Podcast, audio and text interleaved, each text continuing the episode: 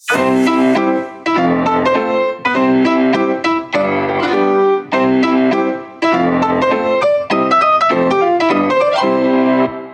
príbehy, ktoré počujete v tomto podcaste sú pravdivé. Mená môžu byť pozmenené a upravené. Múdra sova.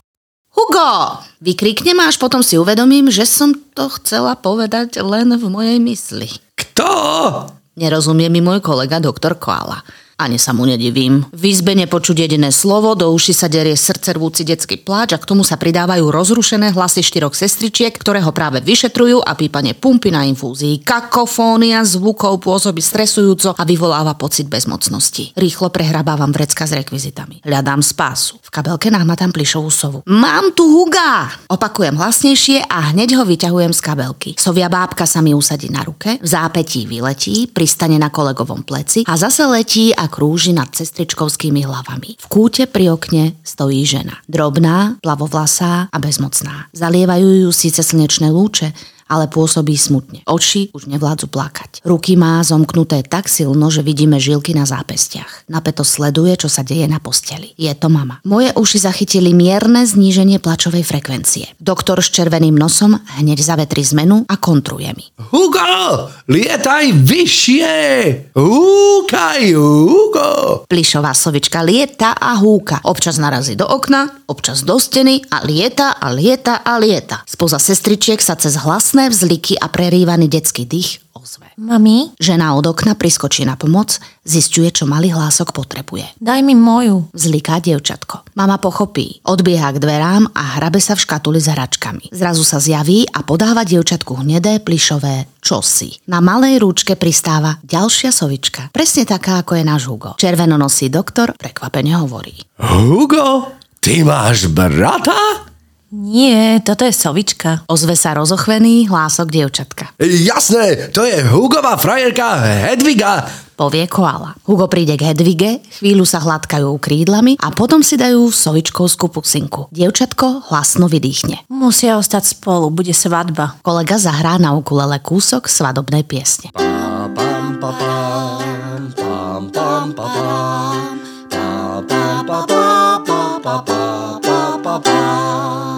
Samozrejme, budú spolu v dobrom aj v zlom. Navždy. Povie kolega a ja mám pocit, že nič lepšie sa nám nemohlo podariť. Budú mať veľa malých sovičiek. Zašepká dievčatko a oba plišáky si pritlačí na hruď. Mama sa otočila chrbtom, ale podľa toho, ako sa jej trasú plecia, vieme, čím prechádza. Budú mať veľkú soviu rodinku. Spokojne skonštatuje kolega. Necháš mi Huga? Spýta sa dievčatko a ja viem, že existuje len jediná odpoveď. Spievajúc svadobný pochod sa pomaly lúčime a odchádzame. Hugo si našiel nový domov a z izby sa už neozýva detský plač. Čaute, podnoskáči. Vítame vás, sme radi, že nás počúvate. Verím, že dnes sa dozviete veľmi príjemné a možno aj také neúplne najlepšie informácie, keď sa vám nebudú... Ja neviem, sme proste radi, že ste si zapli. Ja dnes neviem rozprávať, som zistila. No a to, že Ja nevieš dnes- rozprávať, rozprávaš súvisle jednu Ja dnes, minútu. ja dnes žvatlám, takže milý náš host, keď budem žvatlať, prepač mi to dneska. Si A kto je náš host, povieš? No náš host, náš host je veľmi vzácný a sme veľmi radi, že teda túto hostku máme pri mikrofóne a nie je ňou nik iný ako... Ja, Jak ak- na Oscaroch. Nie. A nie je ňou nik iný ako... Dnes prijala pozvanie veľmi vzácna návšteva. The one and only.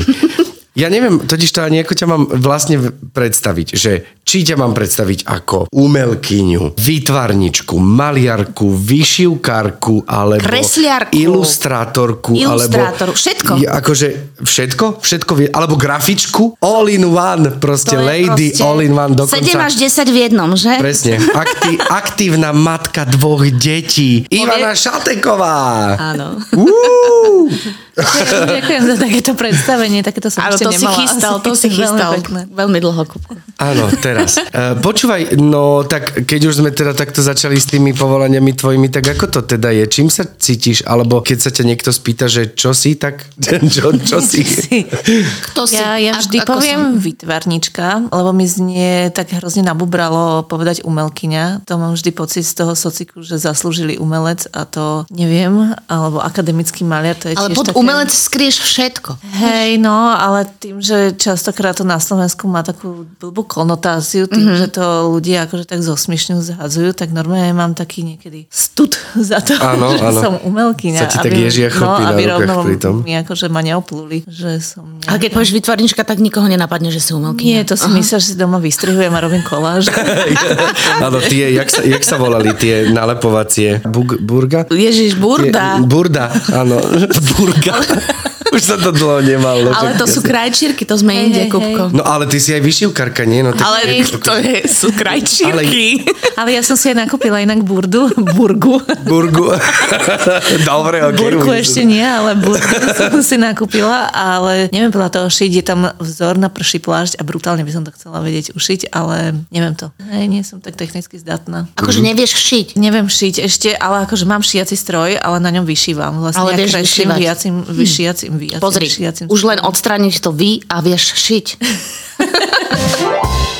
Musíme povedať, že milí podnoskači, ja mám s Ivankou dlhú minulosť, nie? Spoločnú, tak by sa to dalo povedať. My sa poznáme už strašne veľa rokov. Koľko to je? Aj cez 20, nie? Až tak? No ja si myslím, že áno. Myslíš, že od strednej školy sa už poznáme mojej?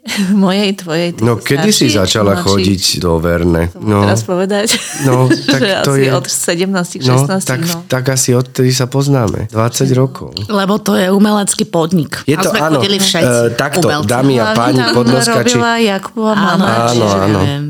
No, takže ty si vlastne skôr si sa poznala s mojou mamou a potom sme sa spoznali teda aj my. Ja sa s veľa umelcami poznám cez moju mamu. Moja manželka, keď bola tehotná, tak väčšina ľudí z umeleckej obce reagovala na to tak, že nie, že jej, Julia bude mama, ale Ježiš, ja odpadnem kveta, bude babka. Takže že vlastne toto bola väčšina reakcie ľudí. No a my sa poznáme teda z takého legendárneho podniku, kde ja som robil číšníka a ty si tam chodila, pretože si študovala nedaleko vo vedľajšej bráne v ateliéri na VŽV, VŠVU skratka. Dobre, čo teraz robíš? Povedz nám, čo ťa naplňa, alebo čomu sa momentálne venuješ? Tak lavírujem medzi prácou a rodinou, keďže máme doma dvojročné dieťa. Je to podľa mňa najintenzívnejšie obdobie mm-hmm. s dieťaťom, ktoré je úplne prepnuté a behá z Jed- jedno stranu. dieťa máte? Dve. To druhé je 9-ročné a tým pádom to už si tak akože v izbe usporiadáva futbalové kartičky a ječiko, ale tento je veľmi intenzívny. Pri ňom sa nedá veľa tvoriť asi ešte teraz. Máme, ale našťastie sme obidvaja aj s mojim mužom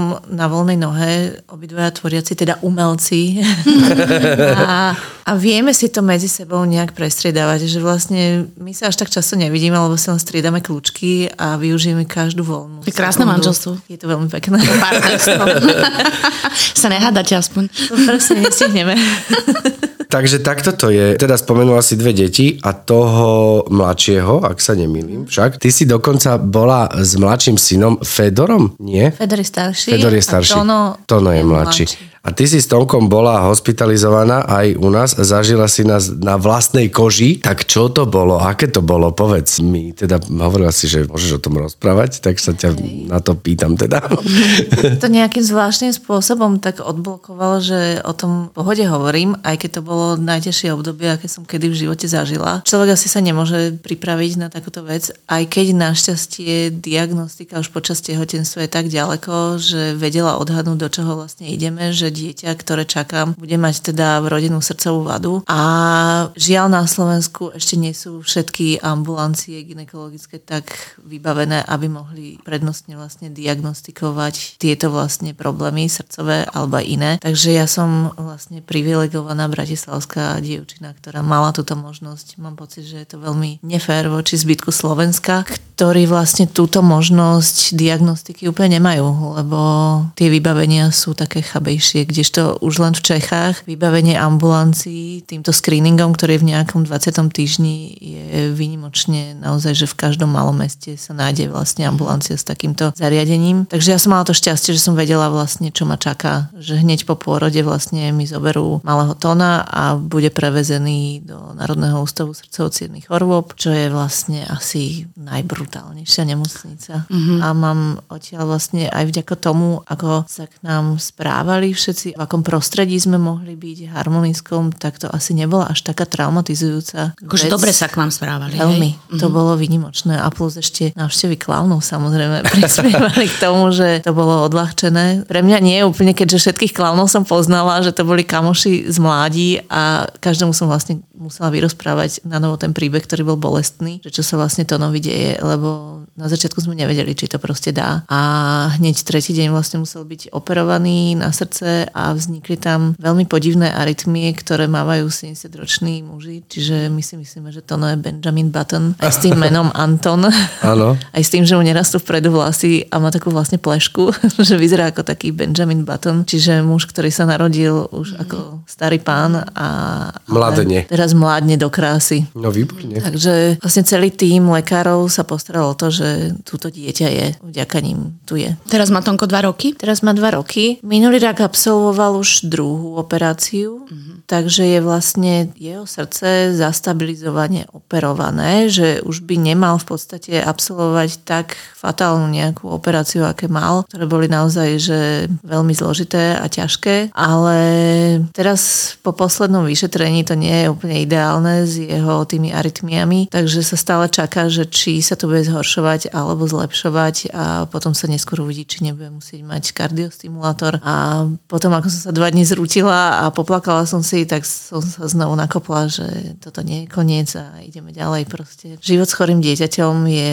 asi na psychiku veľmi náročný, ale ale o to silnejší musíme byť rodičia, aby sme tie deti im to nedali najavo, že sa niečo deje. A pretavuješ nejakým spôsobom tieto svoje emócie a veci aj do svojej tvorby? Alebo v podstate úplne iným spôsobom, ako keby pracuješ? Lebo ja keď som sa tak pozerala, aj som si tak o tebe čítala, tak ty to dosť reflektuješ aj spoločnosť, aj tak reaguješ, máš akože nejaké naozaj svoje postoje, ktoré si nenechávaš len pre seba a tým pádom, keď sa ti takéto niečo deje, je to veľmi silný moment pre ženu ako taký a že či aj táto oblasť tvojho života sa nejako ukazuje potom v tej tvorbe alebo toto nechávaš doma? Ja som si ešte pri prvom dieťati, ktoré bolo zdravé, nič mu nebolo, povedala, že vlastne si nenechám asi zasahovať do svojej tvorby tým materstvom, že to si nechám presne zavreté v domácnosti a ten ateliér bude taká oáza kľudu a pokoja, aj keď tie témy, ktoré riešim, asi nie sú úplne oáza kľudu a pokoja.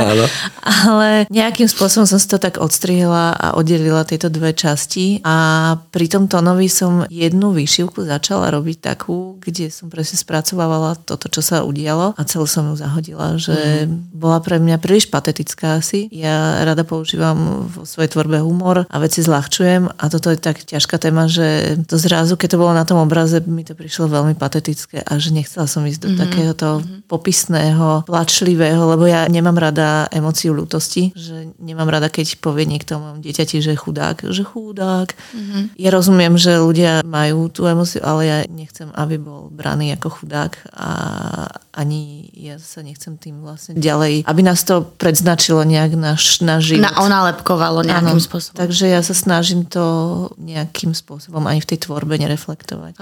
To domáce. To, to domáce, áno, hej, hej. Ale to vonkajšie reflektuješ to veľmi umne, lebo teda ja ťa tiež sledujem, pochopiteľne. Stretla si sa niekedy s takým nejakým, akože nebodaj odporom, alebo akože, že to čo, tu si tu dovoluješ, ty tu nejaká umelkyňa.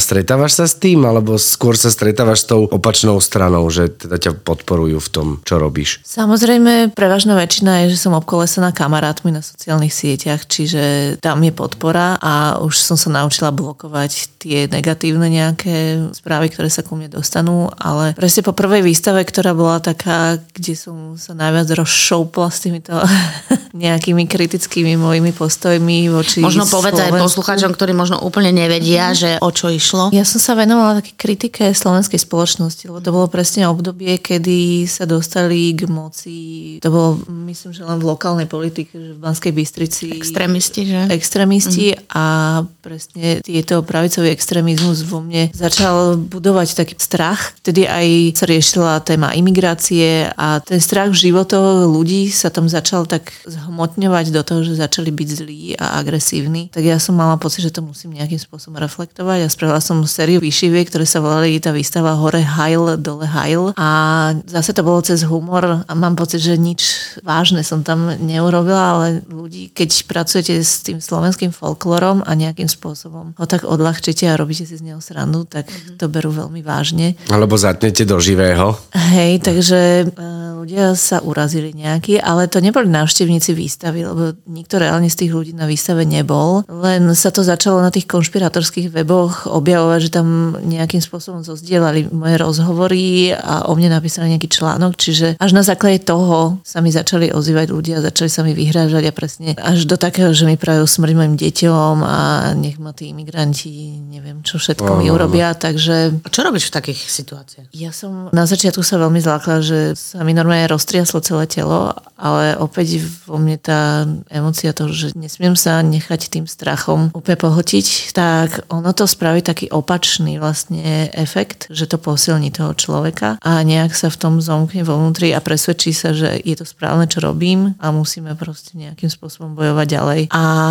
žiaľ, to funguje vlastne na tú opačnú stranu, že čím viac do nich ideme a zosmiešňujeme a vlastne nejakým spôsobom ich agresívne oslovujeme, tak u nich to takisto funguje, že ich to viac posilní a zomkne, takže mám pocit, že jediný spôsob, ako komunikujem s ľuďmi, ktorí so mnou nesúhlasia, je slušnosť a láska, ktorú mám pocit, že by sme mali rozdávať jedinú, lebo jej je stále menej a menej. No. Ale aj tvoje umenie je veľmi, nazvem to, nenásilné, že ono nevyjadruje nejaké násilie, že nevytvára nátlak na konzumenta, hej, ale zase na druhej strane mám pocit, že je neuveriteľne trefné. Aj po udalostiach v teplárni, čo sa vlastne stalo, čo si vytvorila vlastne tú pani, v podstate si to len tak pretransformovala, lebo veď to už bol tvoj výtvor, ale pretransformovala si to zase opäť neuveriteľne trefne, že mám pocit, že už aj v tom umení komunikuješ vlastne nenásilne. A to bola tiež vyšivka. To bola kresba, ktorou som vlastne, som bola v ten večer v ateliéri, mala som ten jeden svoj deň v ateliéri, kedy zdrhnem od rodiny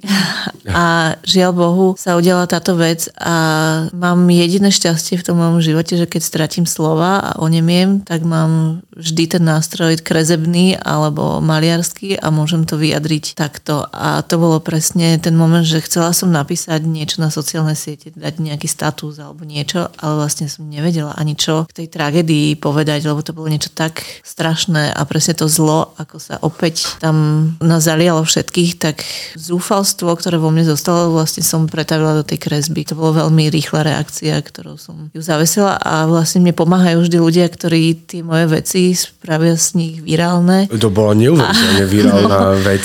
No, že sa to dostalo vlastne až do Čiech a vlastne postupne sa to šírilo, takže sme sa potom neskôr rozhodli aj iniciatívy iniciatívou Inakosť a ide nám o život, pomôcť vlastne nejakým spôsobom všetkým týmto LGBTI nejakým dúhovým organizáciám tým, že vyzbierame predajom z týchto vlastne grafík nejaké peniaze a vydarilo sa vyzbierať niečo. No. Skvelé, to je super. Takže áno, zasadzuješ sa aj do takýchto spoločenských situácií, čo by ale asi umelec mal, nie? Reflektovať nejaké spoločenské... No tak ne, nemusí každý sa v tom angažovať, každý, vieš? ale ako veď, Nemá každý potrebu sa vyjadrovať verejne. svoj názor. No. Mne sa to na tebe páči proste.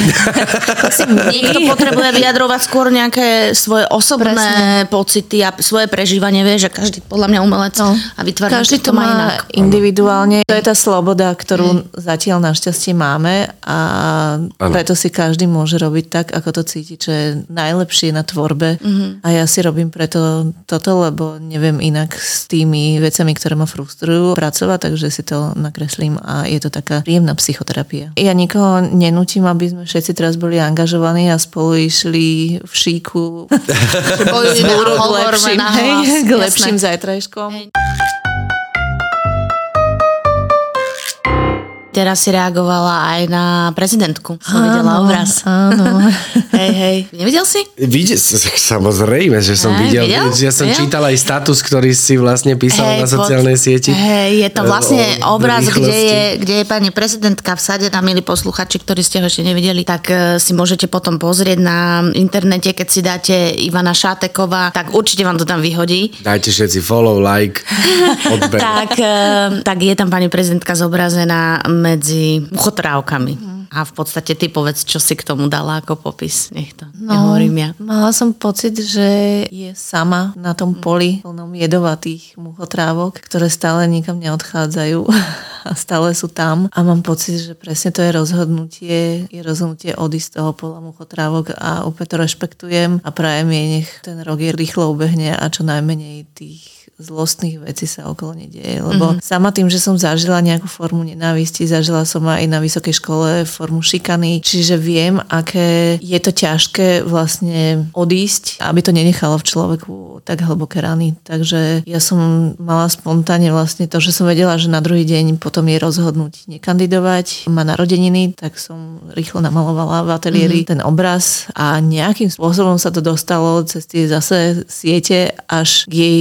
týmu, ktorý Mhm. vlastne mi tam pomedzi tých ľudí vybavil u nej vlastne gratuláciu oficiálnu. Skoro som sa zbláznila, lebo som bola práve v Národnom ústave srdcovo chorôb s Tonkom na kontrole a zavolali mi, že či o 3 hodinu viem byť na mieste v prezidentskom paláci a ja som skoro zinfarktovala našťastie na kardiu, takže to by bolo v pohode. Môj muž bol veľmi promptný, keďže ide o prezidentku, do ktorej je platonicky podľa mňa zalúbený. Takže tak on, jasné, bež. A bola to veľmi rýchla akcia, kde som nahodila iné oblečenie a make-up, ktorý som cestou celý spotila, ako som tam bežala, ale stalo to za to. Okay. Že som sa stretla s pani prezidentkou a dar som jej osobne mohla odovzdať. A bolo to krásne. Ty ja... si ten obraz akože dala, hej? Áno, okay. ja som jeho doniesla do prezidentského paláca a pozvali ma hore. Predo mnou gratulovala celá repuť generálov a potom som išla ja so svojím obrazom. A jaký veľ, jaký S rozmazaným make-upom. Aký je, aký je veľký ten obraz? Taký menší formát, nechcela som zaťažiť zase niekoho veľkým obrovským obrazom, ani by som to asi nestihla. Aha, čo znamená vytvarníka menší obraz? Menší je 70 na 80 OK, formát. to nie je veľký. Však to je super. To je tak akurát, akurát, akurát, presne. Presne, do domácnosti. No. Do domu aj bytu. Ty si ale hamblivý človek. Paradoxne, forma psychohygieny tvoja je nejaká okrem práce, alebo svoju prácu berieš ako psychohygienu? Moja práca je obrovskou psychohygienou a je to presne pre človeka so sociálnymi fóbiami a s najväčšou trémou, aká existuje, tak je super, že som vlastne takto zavretá tam sama a s nikým sa nestretávam. Ale občas zase, u mňa sa to tak láme, že mám niekde to tak napomedzi, že aj mám potrebu zase byť s ľuďmi, takže vždy sa to tak niekde zlomí v správnej dobe a správne. Ty máš sociálnu fóbiu? Uh-huh. A jak potom chodíš na koncerty svojho muža? backstage. mám, To konečne, konečne mám Vstup tu do možnosť.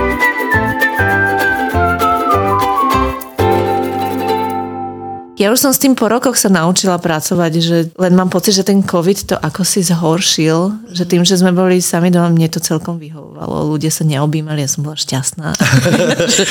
Bolo to Takže keď hrozné. som ťa teraz objal, trpela si? Keď Nie, ja sa som teraz povedala, že po strate môjho kamaráta blízkeho, ktorý nedávno zomrel, tak mi došlo, že sme sa naposledy veľmi dlho a pevne objímali a som si povedala, že musím sa objímať s ľuďmi. Že aj napriek všetkým mojim stresom vnútorným je to najkrajšia spomienka, ako na ňo mám, že sme Mhm. sa veľmi dlho a intenzívne objímali. Takže navraciam späť do života objatia, Objímania, áno. lebo je to asi fakt najkrajšia spomienka na kamoša, že to je to posledné, čo sme spolu mali. Ale akurát moja kamarátka mala včera taký status, že vlastne ľudia trpia rôznymi fóbiami, že a všetko sa toleruje, že tie fóbie z chrobákov a nikto sa vlastne už na tom nesmie, chápeme to, ale že táto sociálna fóbia je taká vlastne stále povedia, že ale však to máš len trému, to prekonáš, choď do toho. Že si divná. A, no, si divná. A že to ľudia trošku akože tak znevažujú, že nevedia úplne pochopiť, že čo sa to deje, že mala som napríklad vernisáž a môj kurátor bol so mnou dohodnutý, že on povie ten preslov, ja nemusím tým pádom pred ľuďmi nič hovoriť a všetko je, ja len poviem ďakujem a idem. Lenže nejak zrazu povedala, že Ivana určite chce povedať nejakých pár Á, slov okej. a ja som zrazu, keď som na to nebola pripravená, ja sa na to viem psychicky doma pripraviť, že Áno. idem do takej Také situácie. tréningy, všetko, hej, No sa áno, ono, nabombuješ. áno, lebo keď máš fóbiu, Ja ja, to viem, z jasné. lietania, že ja sa No. potrebujem na to proste nastaviť. Ja Hej. potrebujem vizualizovať veci, potrebujem nejaké svoje záležitosti urobiť, takže úplne rozumiem. Čiže ja som zrazu zostala v situácii, na ktorú som nebola prichystaná psychicky a ja som sa usmiela a odišla som.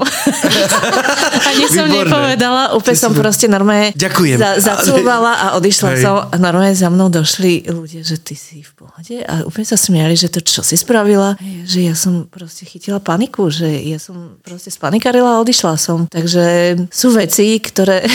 Nie, ale ja sa na teba možno teraz tak pozera. že, ale ja ti úplne rozumiem, lebo ja mám tiež typ sociofobie, veď Katka, Ktoré? vieš, Jaké? že ja nenavidím davy. Ja To neviem o tebe. Fakt?